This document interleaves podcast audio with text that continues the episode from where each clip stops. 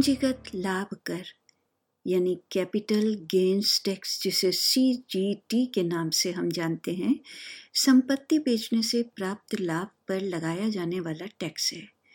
यदि किसी संपत्ति को बेचते समय आपको पूंजीकृत लाभ होता है तो वो आपकी पूरी टैक्स लाइबिलिटी में जुड़ेगा। ये टैक्स आपके आयकर रिटर्न में शामिल है, जो 30 जून को ऑस्ट्रेलियाई वित्तीय वर्ष के समापन के बाद जमा किया जाता है। यदि आपने संपत्ति या शेयर जैसी पूंजीगत संपत्ति बेची है तो कोई दंड से बचने के लिए अपने वर्तमान आयकर रिटर्न में किसी भी परिणामी लाभ या हानि की रिपोर्ट करना आवश्यक है। भले ही सीजीटी एक अलग नाम है, ये आपके आयकर का हिस्सा है। आप अपने आयकर रिटर्न में पूंजीगत लाभ और हानि दोनों की घोषणा करने और बाद में टैक्स दायित्वों को पूरा करने के लिए बाध्य हैं। द ऑस्ट्रेलियन टैक्सेशन ऑफ़िस यानी एटीओ ऑस्ट्रेलिया में सभी टैक्स और रेवेन्यू संग्रह पहलुओं को नियंत्रित करता है। अधिकांश लोग अपना वार्षिक टैक्स रिटर्न दाखिल करने के लिए अकाउंटेंट की सहायता लेते हैं। मनोज गुप्ता मेलबर्न स्थित चार्टर अकाउंटेंट हैं। वो सीजीटी और ये कैसे लागू होते हैं, इसके बारे में बताते हैं। Capital gains tax is a tax basically that is is levied by the government which is on the sale of any assets and it is on the profit that we make on the sale of those assets and those assets can be property, shares, uh, nowadays cryptocurrency, or any um, any other assets, and it would include foreign assets in foreign country as well.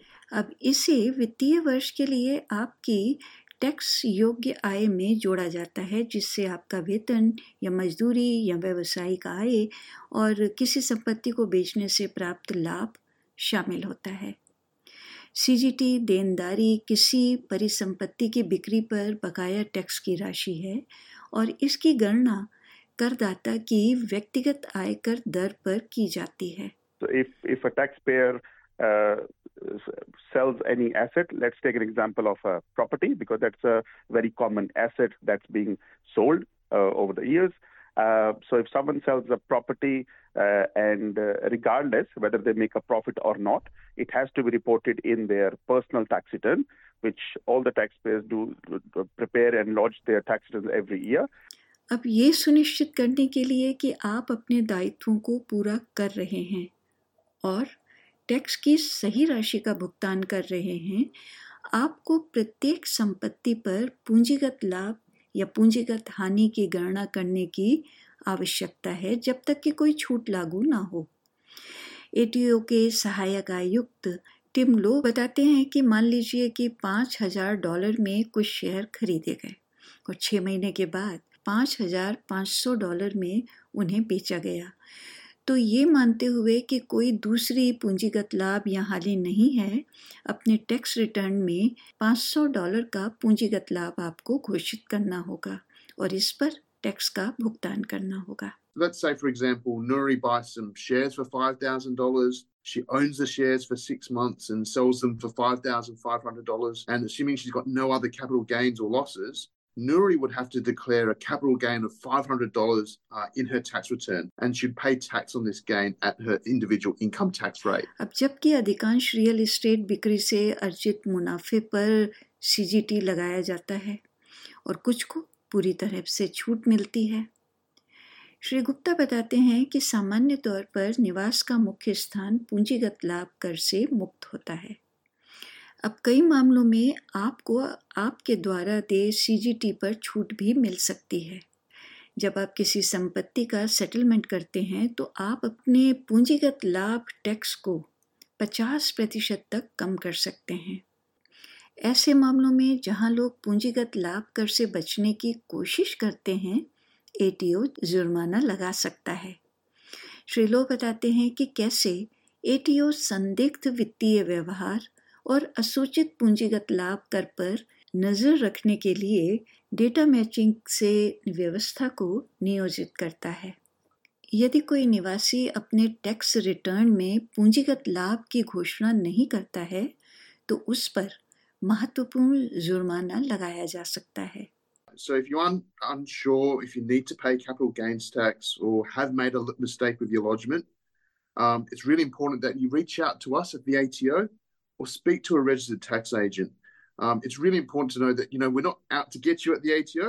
Uh, we really want to. Uh, we're really here to support you. Uh, get it right the first time uh, when it comes to lodging your tax returns. किसी भी दूसरे tax की तरह पूंजीगत लाभ tax से बचने के लिए दंड की गणना टैक्स की कमी और व्यक्तिगत व्यवहार के आधार पर की जाती है प्रत्येक प्रकार के व्यवहार के लिए जुर्माने का प्रतिशत अलग अलग होता है जुर्माने के अलावा एटीओ टैक्स की कमी पर ब्याज भी वसूल कर सकता है।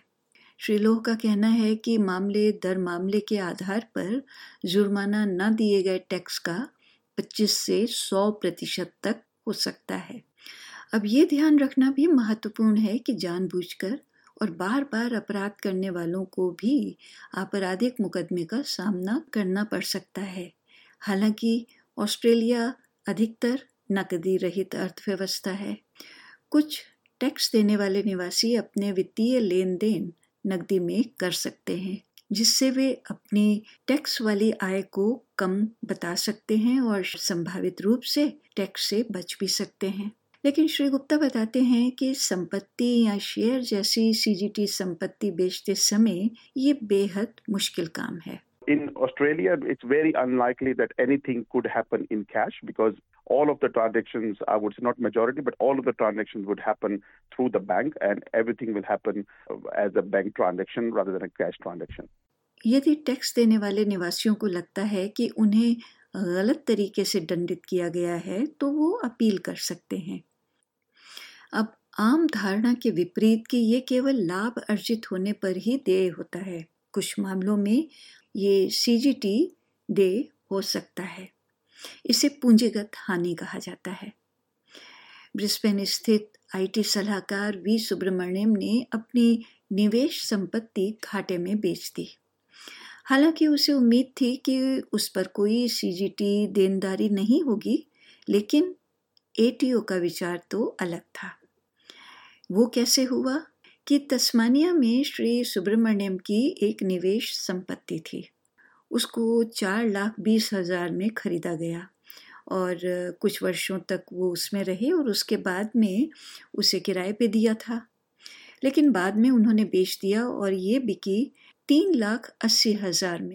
तो उस वर्ष के लिए जब रिटर्न दाखिल किया गया तो एटीओ का कहना था कि उस पर पूंजीगत लाभ हुआ है। ऐसी स्थिति कई लोगों को झटका दे सकती है। ये तब होता है जब किसी निवेश संपत्ति के लिए खर्च का दावा किया जाता है। श्री सुब्रमण्यम ने बताया कि तकनीकी रूप से वो निवेश संपत्ति के लिए डेप्रिसिएशन संपत्ति के रख रखाव जैसी कटौती का दावा कर रहे थे। जिसने एटीओ के लिए बुक्स पर उसकी कीमत तीन लाख पचपन हज़ार तक कम कर दी थी। तो अब पच्चीस हज़ार डॉलर का पूंजीगत लाभ हुआ जिस पर उन्हें तीन से चार हज़ार डॉलर का टैक्स देना था What had technically happened that on paper we were claiming deductions for the investment property like depreciation and the other expenses and the maintenance of the property, the rates, which had pushed the uh, price on the books uh, for the ATO down to $355,000. So they were saying that there is now a capital gain of $25,000 on which we had to pay a tax of like three, $4,000. एक जुलाई से 30 जून तक प्रत्येक आय वर्ष के लिए tax return दाखिल किया जाना चाहिए यदि आपको टैक्स रिटर्न पूरा करने की आवश्यकता है तो आपको इसे 31 अक्टूबर तक दाखिल करना होगा या टैक्स एजेंट से संपर्क करना होगा एटीओ वेबसाइट 36 भाषाओं में सभी टैक्स संबंधित विषयों पर उपयोगी जानकारी प्रदान करती है।